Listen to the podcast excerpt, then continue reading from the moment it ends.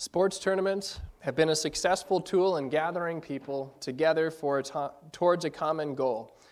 They're decent fundraisers most of the time because they offer the participants something that they desire deep down one more shot at glory for some people. There's a spirit of competition, of wanting to beat the old guard or to put the young pups in their place. For the rest of us, it's a chance to meet up with old classmates, to relive the glory days, and to confront the harsh reality that even though the mind hasn't seemed to age too much since high school or college or whatever you're alumming from, the body most definitely has. I participated in two Afflebus, now FLBC alumni tournaments. The sport was basketball, not my favorite nor my best.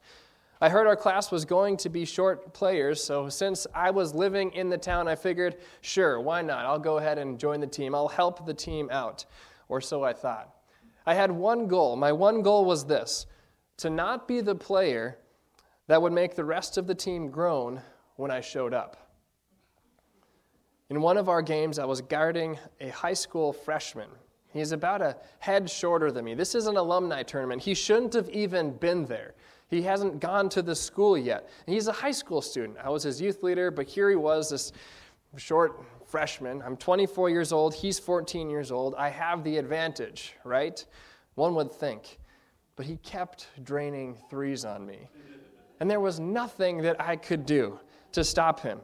I came to the harsh realization that day that the team was better off without me. I was that player. I am that player. It's not a fun thought to think that you are the worst player on the team, and though no one said it out loud, no one wanted to, it was pretty obvious. I was getting schooled by a freshman, and so I found a better way to contribute to our class's success by not participating. It's a hard pill to swallow, but it's true. Sometimes the best thing that you can do for the team is to cut someone. And so that's what happened. Sometimes there is blessing in subtraction. Now, that's a lighthearted example, I'll admit, but it's true.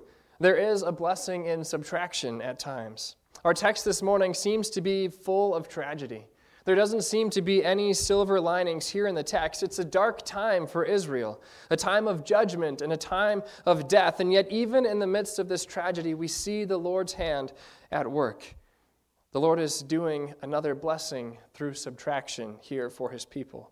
And though Israel isn't too happy about it, in the long run, it would turn out to be for the best. I invite you to open your Bibles with me to 1 Chronicles chapter 10. And We'll be reading verses 1 through 14. 1 Chronicles chapter 10, verses 1 through 14. And I'll invite you to stand out of respect for God's word if you are able to. 1 Chronicles chapter 10, beginning at verse 1 and reading in Jesus' name. Now the Philistines fought against Israel, and the men of Israel fled before the Philistines and fell slain on Mount Gilboa. The Philistines closely pursued Saul and his sons, and the Philistines struck down Jonathan Abinadab, and Malchishua, the sons of Saul. The battle became heavy against Saul, and the archers overtook him, and he was wounded by the archers. Then Saul said to his armor bearer, Draw your sword and thrust me through with it. Otherwise, these uncircumcised will come and abuse me. But his armor bearer would not, for he was greatly afraid.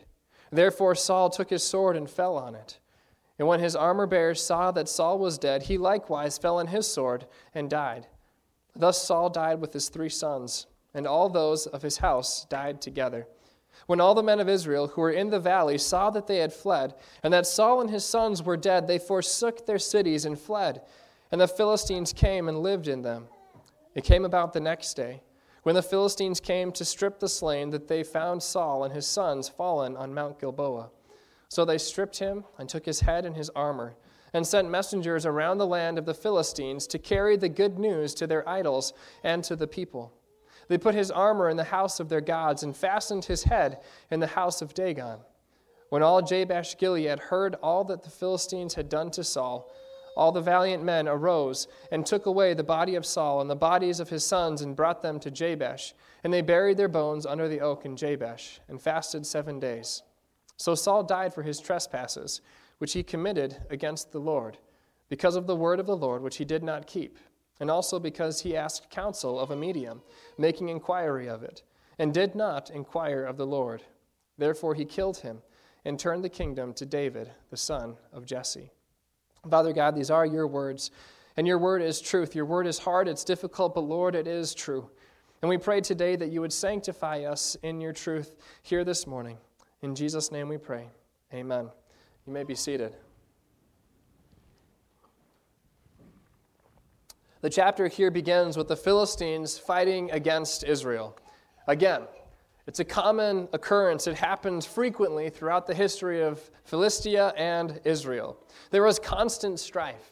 The Philistines, if you remember, had been routed by the Israelites before and utterly humiliated too, not by a high school freshman, but by a little boy. They sent out their greatest warrior to taunt the Israelite army. And no one dared approach Goliath. No one wanted to take him on, except for this young boy. A young boy whom the giant laughed at, and had he a conscience, would have felt badly fighting against. He should have backed down. It was a lose lose situation. If he wins, he beats a little boy. If he loses, well, he lost his head. He loses to a little boy. The Lord delivered David from the hand of his enemy, and Goliath was slain by this little shepherd boy. And the Philistines fled, utterly humiliated by the Israelites. And now they have their chance to get revenge. And so they pursue Saul and his sons. They pursue the king. Even though they might not have been Israel's most valiant warriors or the best warriors that Israel had, they're their leaders the king and his sons, the princes. And so the conflict rages on and Saul is struck by an arrow and he is gravely wounded. The Philistines weren't known for their hospitality when it came to capturing their enemies. The Israelites would have remembered how Samson was treated at the hand of these same Philistines. His eyes were plucked out and he was paraded around as party entertainment. Look at this Israelite who we captured, this strong man who's slain thousands of us. Now look at him. Ha ha. King Saul fears what would become of him if he were to fall into the hands of these Philistines. So he calls out to his armor bearer to do his king one last service end my life with dignity. Put me out of my misery and spare me from the savagery of these enemies. And his armor bearer wouldn't do it. Were you in his situation, would you have done it? Would you have killed your own king, the Lord's anointed? How could he raise his hand against the Lord's anointed and not be guilty, and not deal with a guilty conscience for the rest of his days? So Saul takes his own life, and the armor bearer follows suit and does the same. Saul's three sons are also killed in the battle. Suddenly, the Israelites are without a leader. Their king was dead, his sons were dead. It's a decisive blow, it's demoralizing for them. Who would lead them to victory? Who would they follow? Who could they trust? Who would deliver them from the Philistines? Who would keep them safe? Who would protect their families? They did the only thing they knew what to do, which every brave warrior does in the same situation, right? They run. They left their cities behind. They ran for their lives. They fled desperately, trying to escape the revenge of the Philistines. And so the Philistines waltzed on into their cities and claimed them as their new homes. And the next day, as the Philistines are dealing with the carnage of human flesh left behind from the battle, they find Saul and his sons. And these hospitable and considerate foes, note the sarcasm there in those words, treat the dead shamefully to gloat over them, even more of their victory. King Saul is stripped of his royal robes, his armor is taken, and his severed head is mounted in the temple where they did their worship, in the temple, for all of the Philistines to know that Dagon, this great God, his power, by his power, has defeated Israel, has defeated Israel's king, and has also defeated Israel's God. Or so the Philistines would have us believe. It was a bleak time for Israel. It wasn't a battle to be remembered and celebrated, it was utter defeat. How could the Lord do this? How could the Lord allow these pagans to dishonor their king in such a horrible way? Why would the Lord not even fight for his own honor here? How could he tolerate this flaunting of the Philistines? How could he tolerate this blasphemy? But God doesn't tolerate sin. And that's exactly why this event happens. And it's exactly why this event is recorded for us. Though it isn't a comforting message, the answer is given in verse 13 and 14. So Saul died for his trespass, which he committed against the Lord, because of the word of the Lord which he did not keep, and also because he asked counsel of a medium, making inquiry of it, and did not inquire of the Lord. Therefore he killed him. Therefore the Lord killed him. The sobering truth is, though Saul resorted to taking his own life, Saul had lived the days that the Lord had allotted for him. As the chronicle writes, he killed him, the Lord killed him. We like to think that we hold the power of life and death in our own hands, but that's simply not true. We can't give life. And we like to think that we can take life. The reality is, God is the one who has numbered all of our days. Another uncomfortable truth is Saul dying for his trespass here. Saul is dying for his own sin. How could the Lord allow the Philistines to do this? It's because he is dealing with Israel's sin. It's because he is dealing with Saul's sin here that needed to be dealt with. It's easy for us to be ignorant of our own sin at times, say, God, but I am so much better than insert anyone else here. How can you let them triumph over me? Why am I receiving this treatment? But the Lord simply says here it's because of Saul's sin. I don't mean to sound calloused here, but though death can certainly be tragic, there isn't really such a thing as an innocent death. Because the wages of sin for each person are the same. The wages of sin is death. As much as we don't want to recognize it, as much as we don't want to realize that and confess that it's true. Death may come today, it may come tomorrow, it may come 50 years down the road, but it's to be expected. It's to be expected because we are sinners and we live in a sinful word, world. Each one of us is a sinner, and so every one of us deserves then to die. It's something that we ought to be prepared for. But since it doesn't give us warm fuzzies thinking about it, we keep kicking it down the road, thinking somehow, some way, we may finally be able to avoid kicking the bucket altogether. But Scripture is clear the soul who sins will die, and the wages of sin is death. Our days are numbered, and we don't deserve to live another second. A couple of Saul's sins are listed for us in verse 13. He did not keep the word of the Lord, but he sought counsel from a medium. A medium was a person who sought to communicate with the spirits of the dead. A witch, someone who did witchcraft, someone who tried to contact the dead, and someone who would not inquire of the Lord. It was strictly forbidden here in Israel. In fact, the mediums had been put to death. All of them were to be put to death. And yet, Saul the very king of this land, goes to consult a medium, someone who shouldn't have been around, something he never should have done. And yet he consults this medium rather than the Lord. And therefore, the Lord killed him. You can't really get much more black and white than that. Saul had started his reign serving the Lord, but he had eventually departed. He went astray, and the Spirit of the Lord left him. When he sought advice and counsel, he didn't go to the Lord as he had done before, but instead he consults a witch to conjure up the spirit of the dead, which again is strictly forbidden. He consults this witch to say, I want to talk to Samuel again. He is the Lord's servant. Bring up his soul so I can talk to him. But Samuel is dead. Saul is guilty, and he deserves to die. Saul is also leading the Israelites astray here. The Israelites were looking to Saul for their victory. They're looking to Saul for their deliverance. They're looking to Saul for the things that ultimately Saul has when they should have trusted in the Lord. And when the Lord took Saul's life, and the Israelites fled because they had nothing else in which to trust.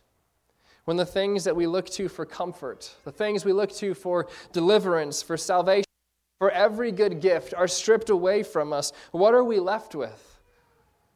For many people, it's a sense of hopelessness. It's a realization that there is nothing worth living for, that there is no hope, that there is no better tomorrow, there is no reason for living. The good diagnostic question for us to ask is simply this What is it that I can't live without? What is it that I cannot live without? And as you ponder that question, I'm sure a lot of good things are coming into your mind. And these things are good. A lot of good gifts that God has graciously given to you and has blessed you with. But do we value these gifts more so than the God who has given them to us? Or put another way, as Paul writes it, do we worship creation more than the Creator? What is it that we cannot live without? Is it the Lord?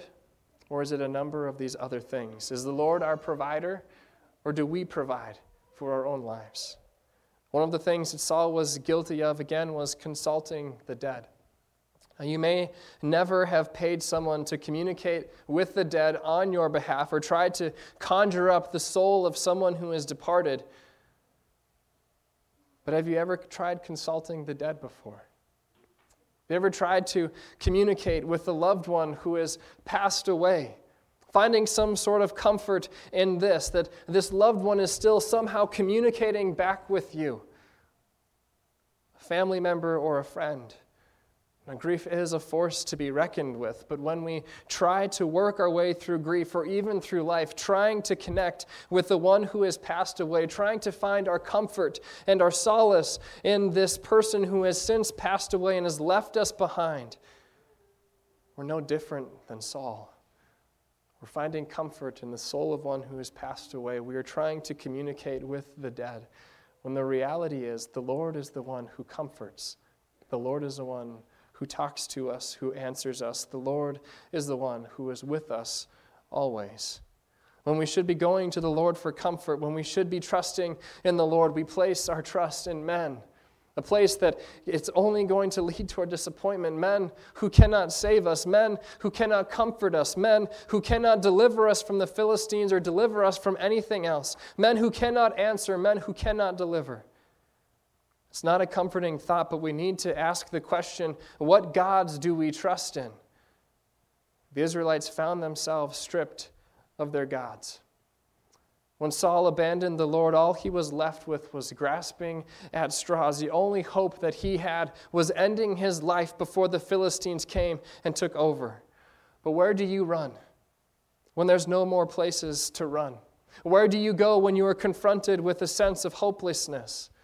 This text is full of tragic and hard and uncomfortable truth that we don't want to recognize. But here in this text, the Lord is still at work. And he leaves us with a glimmer of hope at the end of verse 14. Therefore, he killed Saul, and he turned the kingdom to David, the son of Jesse the Lord removed Saul from being king and in his place established David as king. God's judgment on King Saul, even though it came through the hand of the Philistines, these wicked people, and even though it came through King Saul's own hands, was preparing God's people for renewal and deliverance. The Lord was raising up a new king to replace King Saul, a king whom the Bible describes as being a man after God's own heart a king who would lead his people back to himself, back to the Lord. And David would be a king who led Israel to fear and love the Lord. What God is doing here, even in the midst of this tragic justice, is another blessing in subtraction. There's another much greater blessing in subtraction, though, that we should find our hope in. David was certainly a king who the Lord was raising up, but the Lord has raised up another king another king who would deliver his people, another king who can deliver his people by his own hand. A king was born who would be the Prince of Peace, a king to establish his kingdom and who would rule with justice and mercy, who would not turn his back on his people, and who would follow the God of our God fully, his own Father. a king to right all wrongs.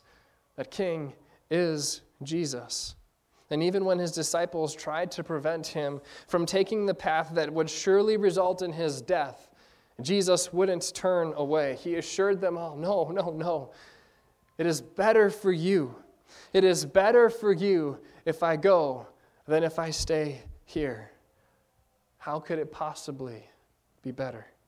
What could possibly be better than being with Jesus?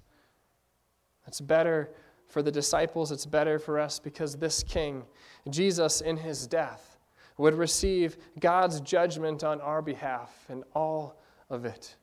And Jesus died in our stead and rose again that we may have life, that we might have abundant life. Another blessing in subtraction. It looked as though God is taking away his one and only Son from his disciples. How could he do it? And so that he could give abundant life that he would be able to be both just and the justifier of those who have faith in him, that sin would be paid for. As uncomfortable as it is, we have to recognize that we too are sinners, that we have sinned against God in our thoughts, in our words, in our deeds, and even in our desires. And so we deserve God's wrath. We deserve death. It's what we've all deserved. We don't deserve to take another breath. And that shouldn't surprise us. It shouldn't surprise us one bit because we know that we live in a sinful and fallen world. We know what the penalty for sin is. But what should, surprise, what should surprise us is God's grace. What should surprise us is God's love for us and sending his one and only Son in our place. What should surprise us is Christ, who knew no sin, becoming sin on our behalf so that we might become the righteousness of God in Christ. What shouldn't surprise us is death. We have sinned. We deserve to die, and one day, unless the Lord returns first, we will die. And if we continue in our sin against God, if we refuse to keep His word and to trust in Him, we will be separated from God for all eternity. And the same thing that happened to Saul will happen to us eternal separation from God. And that shouldn't surprise us. It's what we deserve. It's what we, by our own actions, deserve daily. But again, what should surprise us, though, is the greatest blessing in subtraction eternal life from Christ's death and resurrection. What should surprise us is this that for those who desire to be forgiven, who trust in Christ, and who confess their sins for the sake of Jesus Christ because he was crucified and risen again, then God, according to his promise, forgives you of all of your sins. And by the authority of God's word and by the command of our Lord Jesus Christ, and I declare to you that through his grace, God has forgiven all your sins. In the name of the Father and the Son and the Holy Spirit. Amen. This is what should surprise us. The fact that even though we continue to rebel and sin, that God's grace is still there for us, that as we confess our sins, He is faithful and just to forgive us, that God's judgment in its fullness was poured out on Christ in our stead. So God now renews and restores us and gives to us new life. We don't deserve it but God in Christ graciously gives it to us. He gives new life. Amen and praise be to God. Let's pray. Father God, we thank you and we praise you for your word and for its truth. God, we thank you for the number of blessings and subtraction that you continue to do in our own lives. Lord, we pray that you would help us to see you as our God, to find our every good gift is coming from you. Lord, to place all of our trust in you and in you alone, to have no other gods before you. Lord, as we continue to stumble through this life and continue to sin, we pray that you would continue to call us back to yourself. Thank you, God, for sending your Son to die in our place and to give us forgiveness, to freely give that gift to all who believe, to all who confess their sins. Father, as we go from this place today, we pray that you would send us forth with your blessing, with your presence, and with the assurance that we no longer carry our sins or our burdens upon us, but that we are free and that you have forgiven us. that you and you alone have given us new life, abundant life, through Jesus Christ, our Lord, our Savior. In his name we pray. Amen.